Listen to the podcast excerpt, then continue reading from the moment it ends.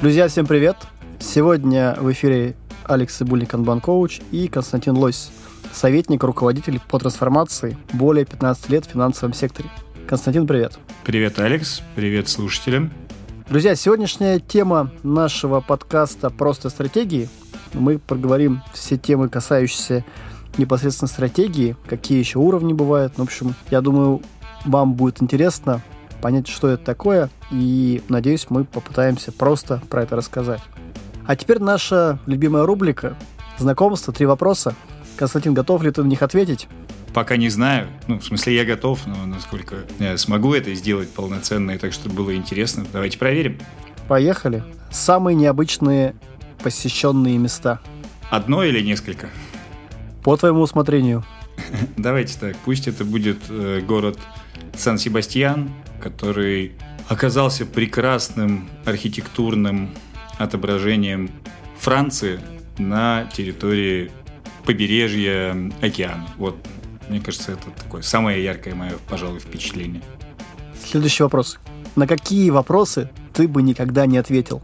На простые и на сложные. На самом деле я бы никогда не ответил просто, практически ни на один вопрос. Вы это в процессе поймете. И какой твой карьерный путь в будущем? Вперед и вверх. Ну, на самом деле, вы знаете, это очень сложно, потому что, пожалуй, у меня такая позиция – Алекс немного сказал об этом. Я советник по цифровой трансформации, чтобы это не значило. Как бы кажется, что вот есть какая-то узкая довольно штука, из которой не очень понятно, куда уходить, поэтому я пока скорее размышляю об этом, чем готов какой-то прогноз построить. И как раз переходим дальше. Константин, расскажи, пожалуйста, о себе, о своем опыте, как ты пришел в профессиональном плане туда, где ты есть сейчас, с чего начинал, почему ты являешься экспертом в области стратегии и построения цифровой трансформации. Тут интересная на самом деле история, она довольно э, длинная, с одной стороны, ну и, наверное, я расскажу, в чем в этом смысле есть ценность, потому что, с одной стороны, начинал я работать на специфических продуктах в коллективных инвестициях, затем как-то карьерная траектория занесла меня в какой-то момент в Министерство финансов, где я занимался в том числе анализом банковского сектора, э, сводной аналитической работой, работал по международному направлению в том числе. А потом было несколько коротких промежутков, где, с одной стороны, я на одном из этапов формировал, на самом деле, регулирование целой новой отрасли в э, российской финансовой сфере, а дальше в венчурном фонде занимался внутренним стартап-проектом.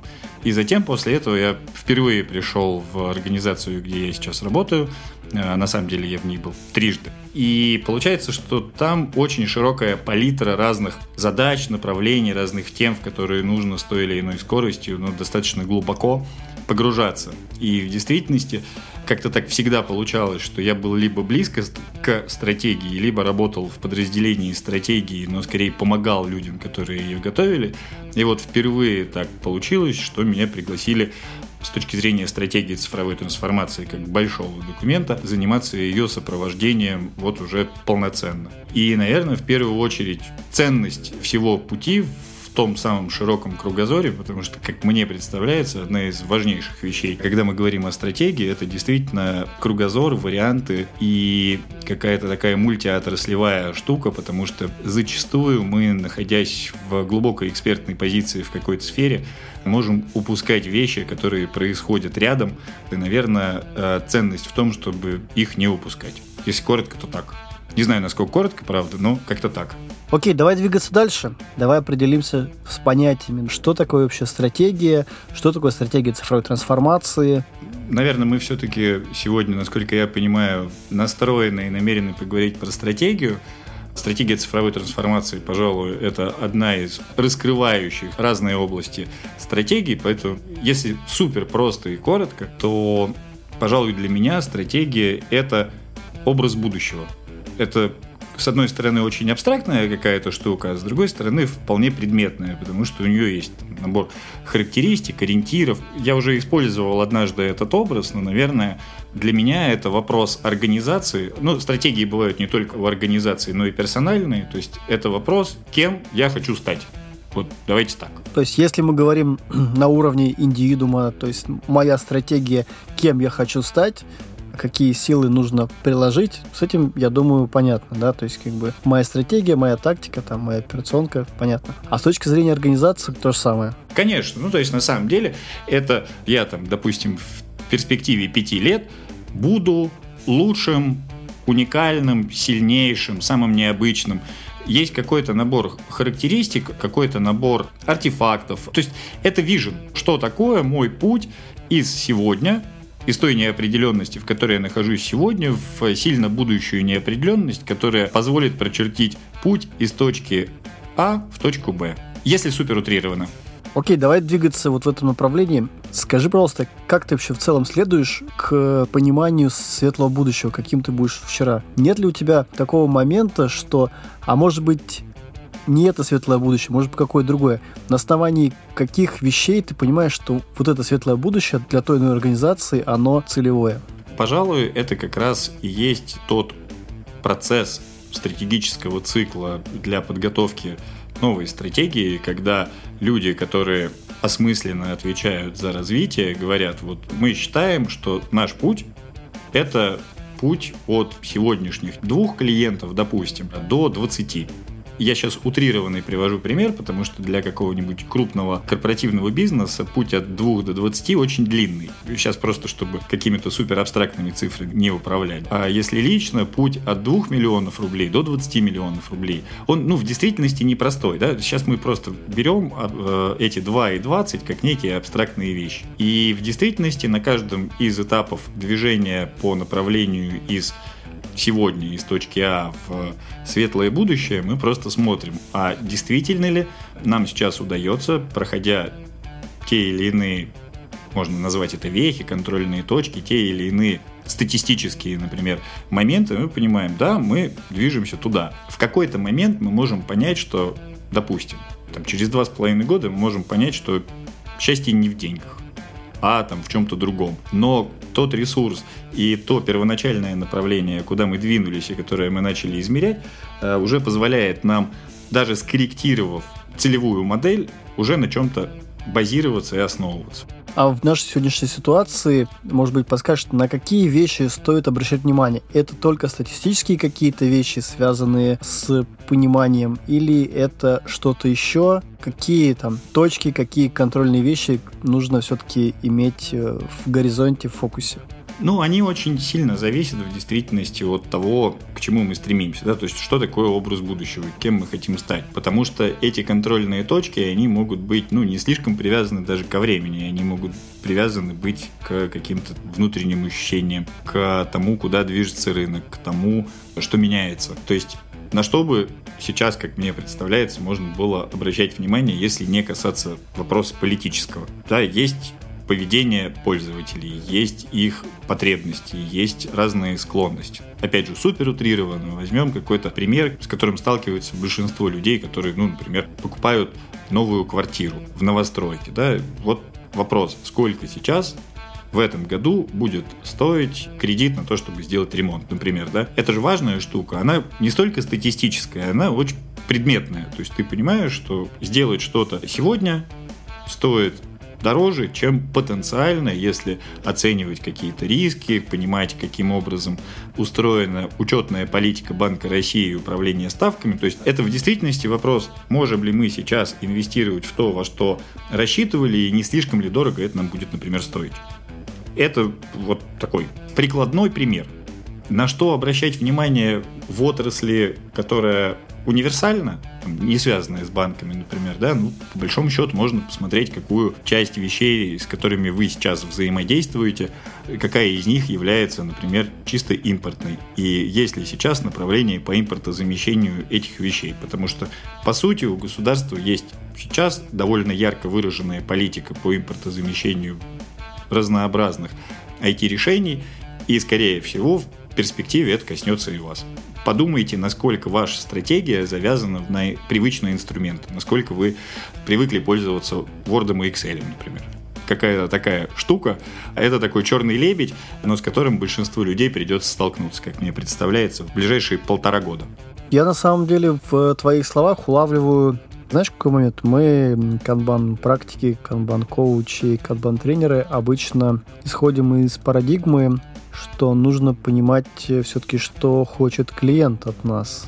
И я могу предположить, поправь меня, что если мы все-таки смотрим на рынок, для нас важно понимать, а все-таки клиент а что от нас хочет, как бы что от нас ожидает. Когда у нас есть четкая картина, что от нас клиент хотел бы получить, и, допустим, примеры, которые ты приводишь от 2 миллионов до 20 миллионов, оно может укладываться в эту картину, что понимание клиента. Понимание государства, допустим, тоже как бы у него есть э, свои определенные ожидания от нас. Что-то еще есть, э, как ты считаешь, на что еще стоит обращать внимание, если мы там рассматриваем некую стратегию?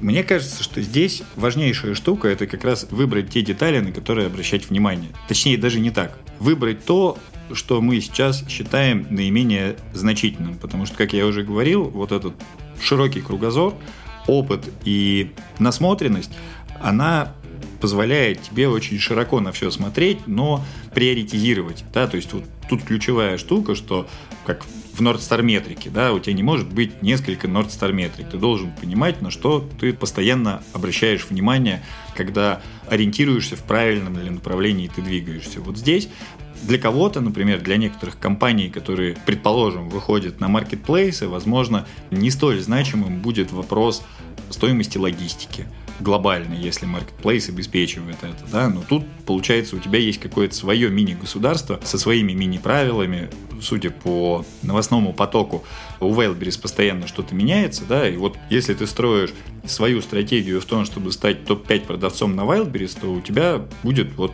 такие правила правила, они появляются, они меняются. То есть где-то у тебя будет постоянно меняться ситуация. При этом сказать, что что-то обязательно нужно упускать или есть просто какие-то области, ну там, юридическая область, является ли это важным фактором? Допустим, мы сейчас с тобой, Алекс, в телеграм-канале, и э, до определенного момента можно было, например, в телеграм-каналах давать рекламу, ну, как угодно. А сейчас появилась обязательная маркировка, и появился какой-то риск. И вот теперь телеграм-каналы, опять же, с точки зрения стратегии, развиваются чуть иначе потому что могут работать только с каким-то ограниченным числом рекламодателей. Ну, то есть надо следить за динамикой, широким взглядом следить за всем происходящим, но не упускать North Star метрику. А поделись для наших слушателей, что ты подразумеваешь под North Star метрикой и как ее все-таки вырабатывать, как ее определить?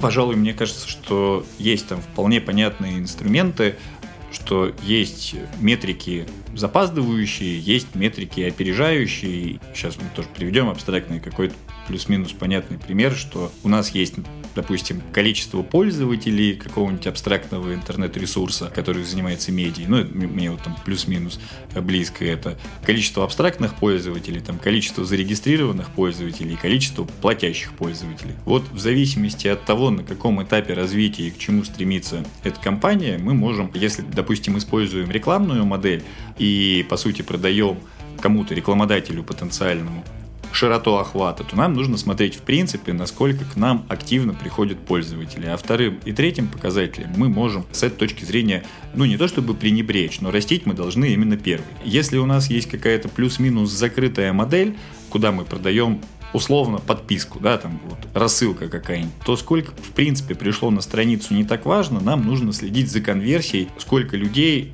воспринимают наш посыл и подписываются, да, то есть превращаются из абстрактно непонятного для нас пользователя в понятного, с которым мы можем дальше растить уровень проникновения, растить количество продуктов и так далее. Вот. А может быть какая-нибудь модель, как, например, там, не знаю, у стримеров, когда не столь важно, сколько у них зарегистрировалось людей, а важно, сколько из людей 100 рублей им донатит, а сколько 10 тысяч, например. И они пытаются растить таким образом максимизацию чека.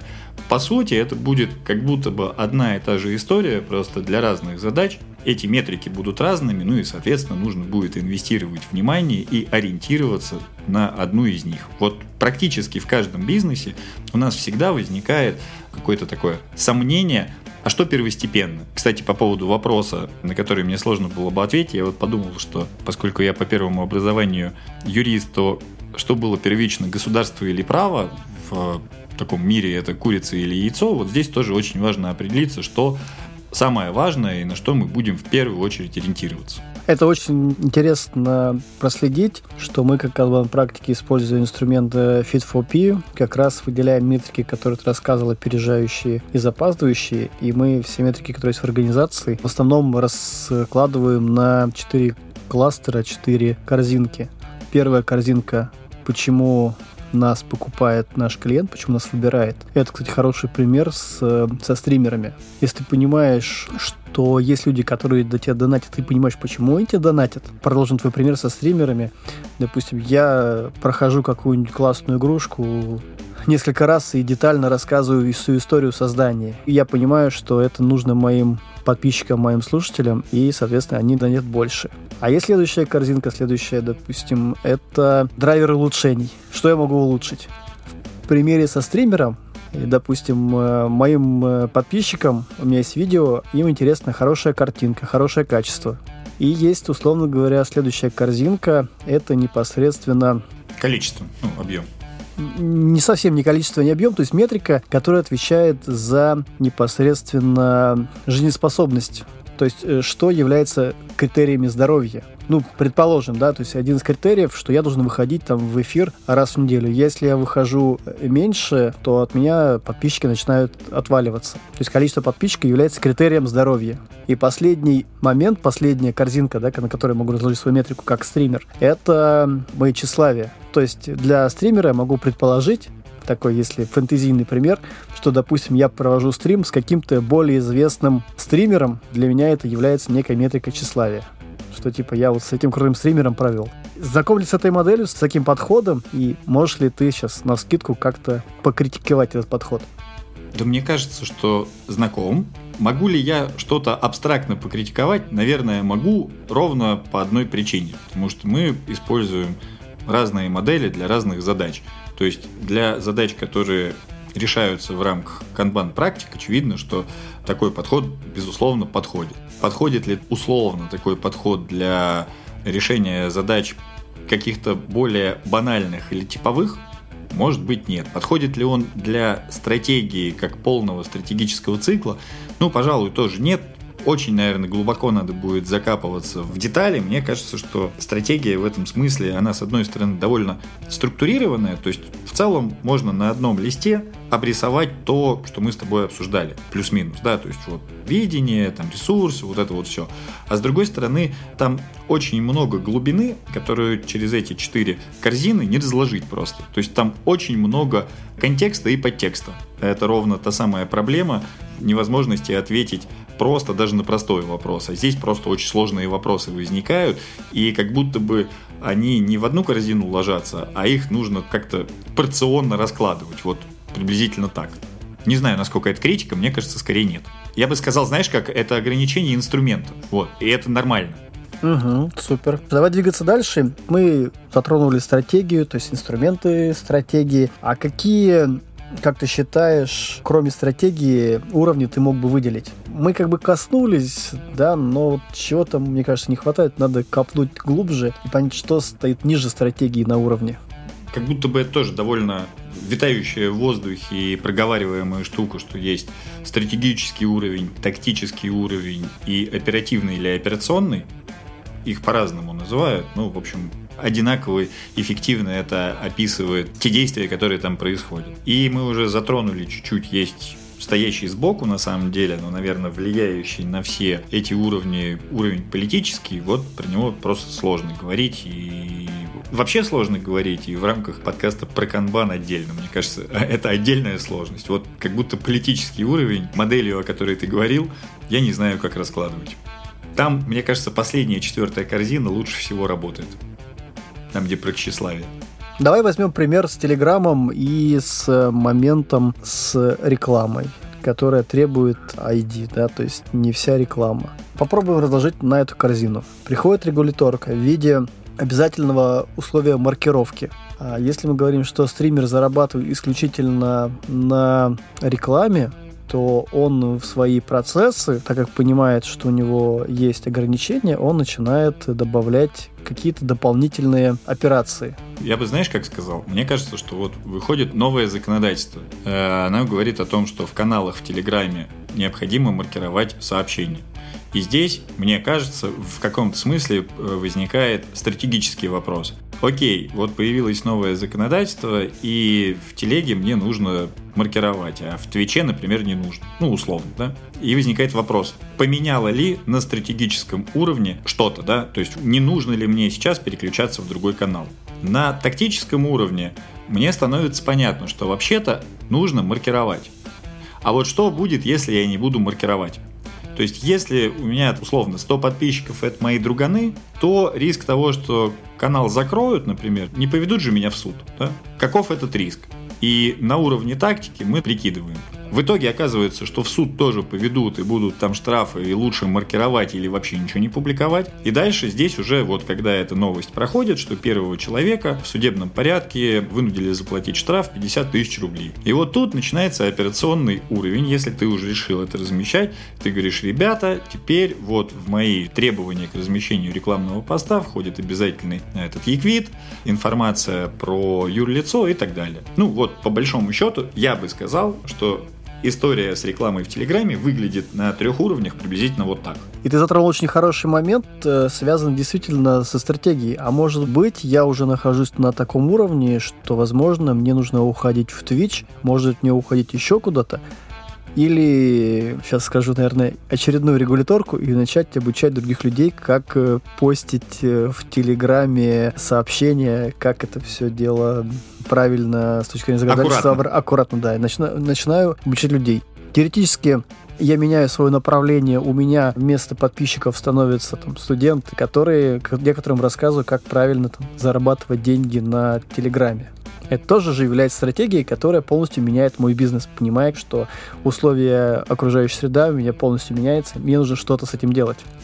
Ну, конечно, на самом деле один из ключевых способов развития, да, это адаптация. То есть, по сути, если меняются условия, а ты продолжаешь жить в той же логике, как будто ничего не изменилось, то это довольно странно. То эволюционно, скорее всего, ты не продвинешься. Я имею в виду эволюционно не в плане, что ты там умрешь и не будешь воспроизведен, а в плане, как актор экономики, тебя, скорее всего, сожрут. Ну, это вот, знаете, есть такая очень классная штука, концепция «лошадь сдохла, слезь». Просто очень многие люди собирают совещания по поводу того, как скакать на мертвой лошади. Вот я считаю, что это ну, самое хреновое времяпрепровождение. Мне кажется, что здесь, как правильно, да, если у тебя нету дурацких задач, и тебе предлагают сделать дурацкие задачи как вариант А и ничего не делать как вариант Б, то я выбираю вариант Б, ничего не делать, вместо того, чтобы заниматься э, чушью. Есть же такой принцип в канбане, насколько я помню, что если ты быстрее сделал свои задачи и сейчас можешь там условно передохнуть, почистить бэклог и что-то еще, вместо того, чтобы заниматься чушью, то надо именно этим и позаниматься. Отдохнуть, там, поучиться, ну, в общем, чем-то содержательным себя занять. Есть э, классы обслуживания, есть э, VIP-лимиты, но тут как бы все-таки мы говорим про поток создания ценности. И если к нам в ограниченную производственную систему попадает какая-то чушь, которой мы занимаемся, мы просто тратим на это время и неправильно расходуем свои как бы, производственные возможности. Я бы так, наверное, сказал. То есть общими словами канбан-коуча. Слушай, тут момент такой интересный. Давай как бы разберем эту ситуацию с точки зрения функций и дисфункций. Вот ситуация с мертвой лошадью. То есть появляется какая-то активность, которую, как ты считаешь, ее не нужно делать. Есть ли здесь какая-то взаимосвязь э, с тремя уровнями? Уровень стратегии, уровень тактики и уровень операционки. Я имею в виду с точки зрения каких-то информационных потоков. Конечно, конечно, есть. Ну, очевидным образом, как мне представляется, то, куда идти, решают, безусловно, на уровне стратегии. Но вот непосредственные конкретные шаги и решение о том, что дальше идти не нужно, их готовят на тактическом уровне, но принимают тоже на стратегическом. Поэтому, если сейчас попробовать очень абстрактно рассудить об этой штуке в, в той самой индейской, мексиканской логике, да, то шаман говорит, что в целом нам нужно скакать на лошади, но сдохла ли лошадь или нет, ему может сообщить только третий уровень э, шаманства, да, там, начальник охотников. И вот если начальник охотников сам не осознает, что эта лошадь мертвая, что она не скачет, то он как бы решение о том, что ну, надо менять стратегию со своего уровня тоже поднять не может. А есть некоторая проблема ну вот в стратегии в этом смысле чуть-чуть она напоминает, знаете, вот эту историю про карго-культ. То есть как будто бы это не ценный процесс, где мы определяем образ будущего, да, вот о чем мы поговорили, как будто я сейчас рассказал, да, это какое-то такое светлое будущее, как будто идеальная картина. А для многих людей, которым попадают слайды стратегических документов, это какие-то очередные бессмысленные бумажки, которые нужно заполнить, чтобы они их отстали как минимум на год. И вот если воспринимать это так, то действительно будет дисфункция, которая содержательную часть документа в формальные процессы так криво погрузила, что э, вместо ценности это выглядит как хрень которой как раз не нужно заниматься. Ну или как можно меньше в нее нужно вложить времени, чтобы кто-то там дальше уже умный за нас подумал, а как мы будем работать. И вот здесь кроется как раз та штука, что мы понимаем, как мы будем работать. Нам там кто-то что-то пытается навязать, и вместо того, чтобы сформировать у себя внутри и дальше сформулировать свои задачи, да, то есть вот сказать, типа, ребята, про стримеров, да, или там про лошадь. Ну, невозможно скакать на лошадь. Давайте учиться летать на орлах. К примеру, да, ну, может же такое быть? В смысле, что такое решение могут принять, но лучше даже тренироваться летать на орлах, чем рассуждать о том, как скакать на мертвой лошади. Вот я к чему. Не знаю, э, нормально ли я писал дисфункцию или дисфункционально. Ну, с точки зрения метафоры описал очень хорошо, но смотри, еще такой момент прослеживается. Насколько ты согласен с такой метафорой, что на всех трех уровнях важно получать информацию. Информация должна быть все-таки правдоподобной, то есть не должно быть э, кривых зеркал, не должно быть у тайки информации, потому что если появляется на хоть одном уровне, то у тебя, получается, все идет в разнос, и возьмем твой пример – что вождь говорит, мы скачем на лошадях, а лошади давно уже не скачут, уже дохлые лошади, а мы им не можем сказать, что лошади дохлые. Знаешь, мы сейчас можем просто перейти в э, одну из моих любимых, с одной стороны, а с другой стороны, болезненных тем, в тему менеджмента как такового. Потому что, к сожалению, так складывается в большинстве российских организаций, что менеджмент воспринимается как э, некий инструмент получения задач сверху. А мне представляется, что менеджмент на любом уровне – это двойственная коммуникация. Да, это когда, например, тебе, как в твоем примере про ВИПы, приходят и говорят, ребята, нужно такое-то сделать, но у тебя всегда есть возможность сказать, кажется, что цель которую вы преследуете, правильная, но это нужно делать чуть иначе. То есть такая функция и возможность должны быть. То есть у тебя должен, должен быть инструмент обратной связи. Потому что если у тебя его нет, ну, в действительности, да, то есть если ты не можешь прийти и сказать, что лошадь сдохла, потому что иначе племя тебя съест, то, ну, это как бы не менеджмент, это не коммуникационная стратегия, получается, это какое-то тоталитарное общество. Мы сейчас говорим в целом не о нем, а о некой здравой штуке.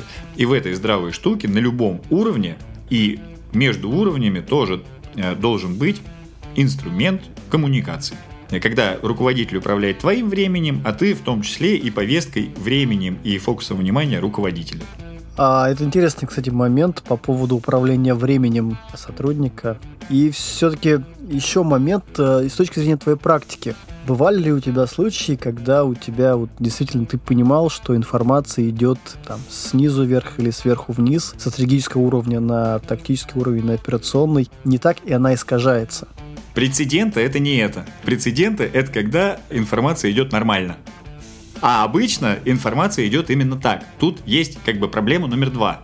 Да, то есть я сейчас как будто бы постулировал такое, что что-то от кого-то скрывают или как-то некорректно транслируют. Проблема, как мне представляется, в том, что вот эта вот модель, где там какие-то прикольные и умные ребята, которые стратегию что-то придумывают, а мы потом будем делать что-то другое, она как раз отсутствием базовой ценности стратегии обусловлена. То есть людям, в принципе, как будто бы не важно, что важно организации на уровне договоренности совета директоров или наблюдательного совета. А это очень важно. То есть, если бы на каждом из уровней было достаточное степень любопытства, достаточный уровень интереса к этому документу, то тогда эта трансляция была бы значительно лучше и проще. Вот я, наверное, к чему хочу сказать. То есть, как будто бы для того, чтобы ценность содержательную повысить, нужно повысить вообще ценность стратегии как документа, который формирует этот образ будущего. Тогда возникает э, вопрос, есть документ, который показывает стратегию, а на твой взгляд, как лучше доносить до сотрудников э, стратегию компании? Что это должно быть? Сегодня придумал шутку по этому поводу. Стратегию готовят э, чаще всего двумя способами. Это ну, bottom-up и топ-даун. И шутка сейчас в том, что как топ рассказывает дауном, то есть медленно, основательно и так, чтобы вот любой человек понял. Смотрите, на самом деле, мне кажется, что проблема стратегических документов в том, в том числе из-за того, что они специфическим образом структурированы, и их ну, сложно воспринимать как 300 листов PDF с разными там картинками, чем-то еще. То есть мне кажется, что один лист о котором я говорил. Если любопытно, я даже не поленюсь, найду его и как некий шаблон, как фреймворк готов прислать для того, чтобы люди прям сами могли его потрогать, посмотреть. То есть стратегию компании можно уложить на один лист. И ее последовательно через понятный сторителлинг рассказать. Это не супер сложно. Рассказать маме, бабушке или одноклассникам, кем ты хочешь стать в будущем, вот это примерно стратегия. И она не офигеть какая сложная. Это просто вопрос в том, что ты для себя подумал как некие маркеры, и куда ты пошел дальше уже внутри себя. Но вот в принципе для того, чтобы собрать компанию вокруг себя, единомышленников, тебе не нужно погружать их в 300 листов. Тебе нужно сказать, вот смотрите, вот мы собираемся стать стримером топ-1 для домохозяек. И вот я собираю сейчас команду, которая поможет мне это сделать, и если мы это сделаем, то все будут идти от, по пути от 2 до 20 миллионов. Ну, к примеру, да? То есть топ-1 стример для домохозяек – это стратегия, в принципе. И она очень понятна. Очень не хочу задать этот вопрос. Как ты думаешь, что нужно сделать или что должно в мире измениться, чтобы все стратегии в компании из 300 листов в PDF или в э, презентации стали одним листом, о котором ты говоришь? Не-не-не-не. Это чуть-чуть другая история. Я не считаю, что у компании не должно быть стратегии на 300 листов. Я считаю, что люди, которые работают на операционном уровне, должны прочитать 300 листов. То есть должно хватить одного листа, чтобы люди поняли, в какой компании и для чего они работают. Мне представляется сейчас, что в рамках развития искусственного интеллекта есть уже такие ну, прикольные штуки, когда у тебя текст по сути любого объема может быть от минимального, который соберет, скажем так, в пару абзацев нейросеть, и ты можешь постепенно, как будто руками, знаете, свайпом расширять. То есть вот чтобы стратегия с первого листа была такой интересной, чтобы ее до 300 было любопытно, интересно и содержательно раскрутить. Вот я бы хотел в идеальном мире, чтобы это было примерно вот так. А по большому счету, у меня есть прекрасный коллега Александр, который упоминал историю о том, что, например, если я ничего не путаю, то в Амазоне отказались вообще от презентации как формата. Начали преподносить информацию исключительно в формате Word, потому что последовательное представление информации в виде букв, слов, предложений, абзацев и сформированных между ними смыслов, это, как мне представляется, наиболее логичный путь к корректному восприятию этой информации. Поэтому, когда стратегия станет понятным, предметным и полезным инструментом, тогда у нее появится значительно больше заказчиков, чем чаще всего есть сейчас это какой-то такой путь. Вот как раз мы говорили про топ-даун и ботtom-ап. Вот мне кажется, наиболее эффективный способ подготовки стратегии это когда и с одной, и с другой стороны происходит движение, то есть когда и снизу говорят, кем они хотят стать, в смысле, они на своем уровне понимания, и когда топ-менеджмент говорит, кем он в свою очередь видит компанию, и вот где-то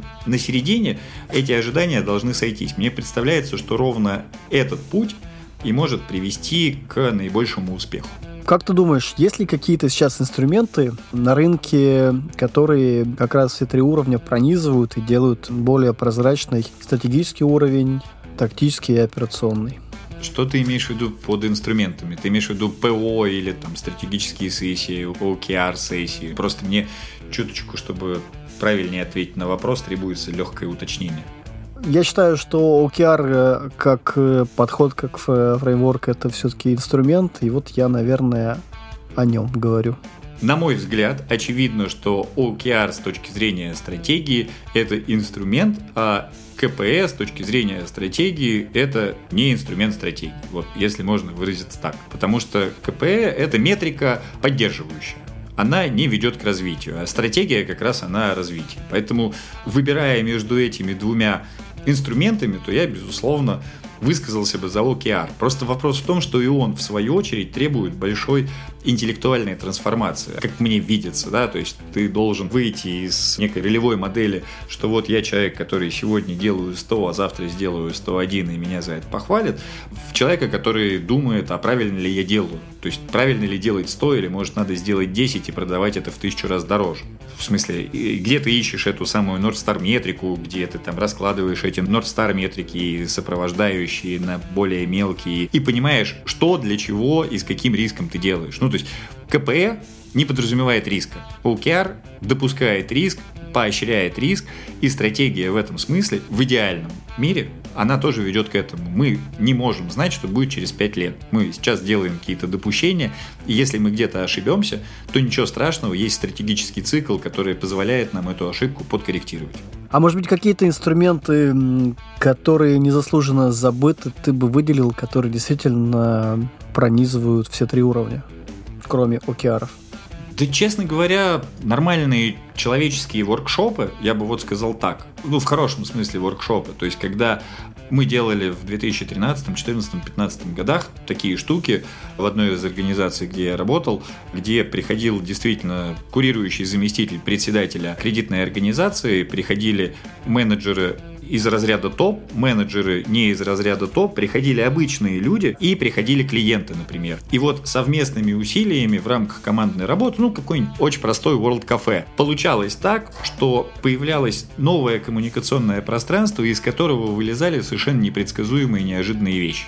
Очень часто такое я слышу, что типа спроси клиента, и вот там клиент тебе расскажет, что он хочет. Скорее всего, ну не расскажет, да, то есть его надо по-другому спрашивать. Но самая крутая история, которая тогда была, что на выходе когда мы обсуждали, например, перед флипчартами результаты нашей совместной работы, вот этого воркшопа, фасилитационной сессии, то клиенты, презентуя наш общий результат, говорили, когда мы запустим этот сервис. И в таком случае это, ну, как бы перестает быть твой клиент да, это становится твой в целом единомышленник, евангелист, е что-нибудь там еще. И вот таких вот штук, их мало. Я имею в виду, я мало сейчас встречаю. Скорее всего, кто-то прям в это круто инвестирует, и я уверен, что тот, кто в это круто инвестирует, получает крутую отдачу. И тут э, момент э, в твоей практике. Обычные люди, клиенты, это была какая-то фокус-группа, это были целевые клиенты, это были нецелевые клиенты. Чаще всего это была прям выделенная группа относительно лояльных людей. Лояльных в том смысле, что когда, допустим, с ними проводили опрос, они не бросали трубки, они отвечали, говорили, что да, мы ценим банк, что-то такое, мы готовы. По сути, да, мы же говорим, не могли бы вы инвестировать там два часа своего времени в то, чтобы сделать банк как вашего партнера лучше. Туда можно приглашать и экспертов. Я к тому, что тут очень важная штука, это клиенты значительно лучше расскажут о том, что им нужно, чем мы можем предположить. То есть я прям вот сталкивался с ситуацией, коротко расскажу. Мы планировали делать портал для предпринимателей. Похожую штуку сейчас сделал Тинькофф Journal. Мы делали такой прото-вариант про малый и средний бизнес. И у нас там были какие-то супер амбициозные планы про предиктивную аналитику в секторах, про какие-то вещи, которые были связаны с регулированием, постоянный какой-то анализ. А клиенты сказали прикольную штуку. Они говорят, блин, мы, значит, как предприниматели не можем никому рассказать о том, что у нас что-то идет не так мы реноме свое уроним. И для нас этот портал в первую очередь должен быть тем местом, где мы узнаем, что кто-то либо в этой отрасли, либо в похожем городе столкнулся с сопоставимыми сложностями и решил их. Это как будто такая квазикейсовая штука, про которую мы ну вообще не думали. И ровно она и стрельнула. Потому что если бы мы вложили большое количество денег в предиктивную модель, а людям она была бы не нужна, то все наши гипотезы, не протестированные и не проработанные в таком формате, просто утонули бы. А это очень интересный пример, действительно важный момент, что нужны люди, которые дадут нам какую-то информацию, которую мы раньше не знали, так сказать, подсветят какие-то места. И опять же, мы возвращаемся к истории, что в твоем примере мы должны понять, а за что клиент готов нам платить почему клиент нас выбирает. Ну да, кстати, я вот хочу еще сказать, мы что-то тут критикуем, там, KPI мы покритиковали, я бы покритиковал еще NPS. Потому что, в принципе, очень ну, здравая вроде штука. Net Promoter Score. Показатель того, насколько клиент нас готов рекомендовать. Но он ведь на самом деле тоже в каком-то смысле запаздывающая метрика, потому что если эта метрика сильно улучшается, то у меня есть две гипотезы. Первая гипотеза, что мы лучше стали работать, а вторая гипотеза, что те, кто нам раньше ставил хреновые оценки, просто от нас ушли и как бы все. И в этом смысле как раз мы, когда собирали эту фокус-группу, я просил коллег, которые, собственно, этой коммуникацией занимались, тех, кто не очень доволен, тоже непременно звать. Потому что это одна из тоже ключевых ценностей, на мой взгляд, когда в диалог приходит человек и рассказывает тем, как он вынужден пользоваться твоими услугами, а не тем, как он рад.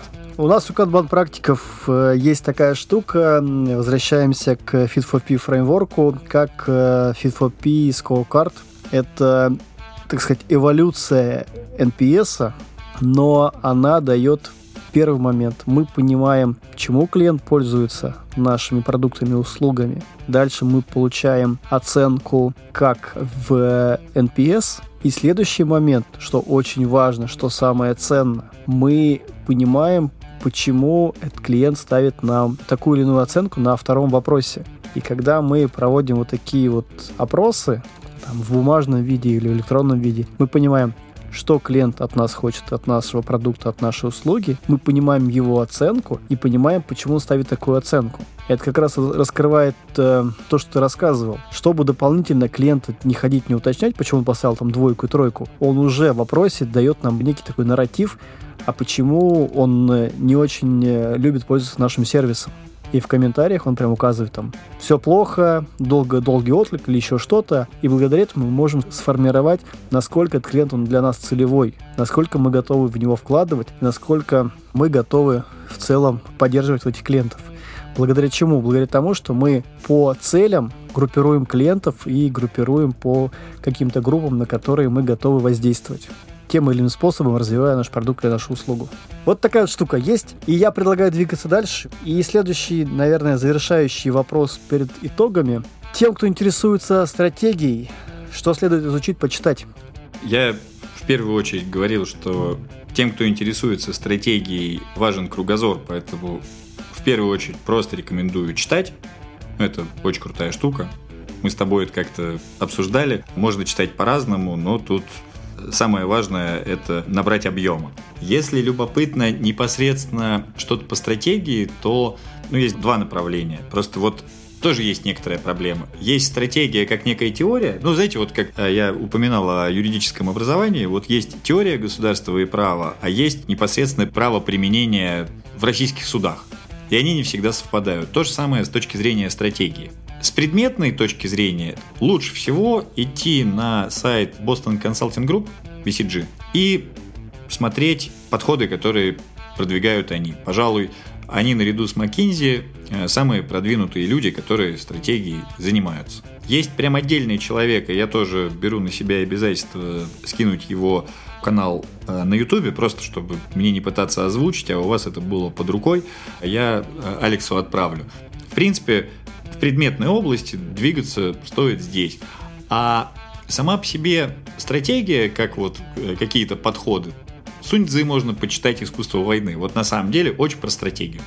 Читал сегодня прикольный образ, что как будто бы э, шахматы считаются стратегией, но покер значительно большая стратегия. Можно про покер почитать, потому что в покере, во-первых, врут, не знают, что конкретно на руках у соперника, не знают, что придет следом. Вот покер значительно более модель стратегии и стратегического развития, чем шахматы. Поэтому вот, наверное, в такой последовательности. В принципе, читать. Читать BCG, ссылку, которую я пришлю, и дальше изучать общие подходы к теории игр в целом, стратегемы, потому что есть методические рекомендации Росимущества о разработки стратегии долгосрочной программы развития в компаниях с государственным участием. В принципе, вы можете прочитать и это. И это даже довольно предметная с точки зрения фреймворка штука. Расскажет ли вам это что-то о стратегии? Нет. Но это будет в целом полезно для тех, кто работает в компаниях с госучастием. Но вот чтобы разобраться в стратегии, мои рекомендации я озвучил. Спасибо. Кость, предлагаю подводить итоги. Друзья, сегодня мы с Константином обсудили тему просто стратегии. Мы обсудили непосредственно тему, что такое стратегия. Мы обсудили, какие уровни бывают. Мы обсудили, какие дисфункции, какие есть инструментарий. Привели интересные примеры стратегии. Конечно же, привели инструменты Kanban метода, такие как Fit for P Framework. Обсудили на примерах. Костя поделился с нами своим практическим опытом работы непосредственно в организациях. Затронули тему инструмента OKR и какие еще бывают. И Костя рассказал очень классный момент, связанный с тем, а что было до OKR, и были инструменты не хуже, чем OKR. Это просто, друзья, соберите сессию с нужными людьми, и нужные люди на сессии, задав правильные вопросы, дадут вам много интересной информации для обсуждения. И Костя поделился с нами тем, что важно понимать для того, чтобы изучать стратегию, какие вещи, что важнее. Оказывается, шахматы не настолько стратегичны, как покер. Для меня как бы это некий такой момент, который я пойду обдумывать. Кость, скажи, пожалуйста, есть ли что-то еще к нашим выводам, что я не упомянул? Да вроде ты все очень четко структурировал и изложил. Я с своей стороны надеюсь просто, что я как-то ворвался в канбан-сообщество по приглашению, но, может быть, не настолько подготовленный. Надеюсь, что для тех, кто сейчас слушал и, возможно, послушает в будущем, мои рассуждения покажутся ценными. Я не могу сказать, что они были исчерпывающими, но я как бы на это и не претендовал, и старался как можно действительно менее специфично на каких-то близких примерах попробовать донести ту ценность, которую я действительно вижу в стратегии. И я, наверное, сказал бы, что самое главное на что бы я обратил внимание, что стратегия это не абстрактная и бесполезная штука, а наоборот довольно полезная, просто как лекарство она бывает горькой, но она очень большую в себе несет запас ценности. Вот, пожалуй, что-то такое. Ну и я благодарен за приглашение. Надеюсь, что это было взаимно приятно. Да. Кость, спасибо. Пока-пока. Взаимно, спасибо, пока.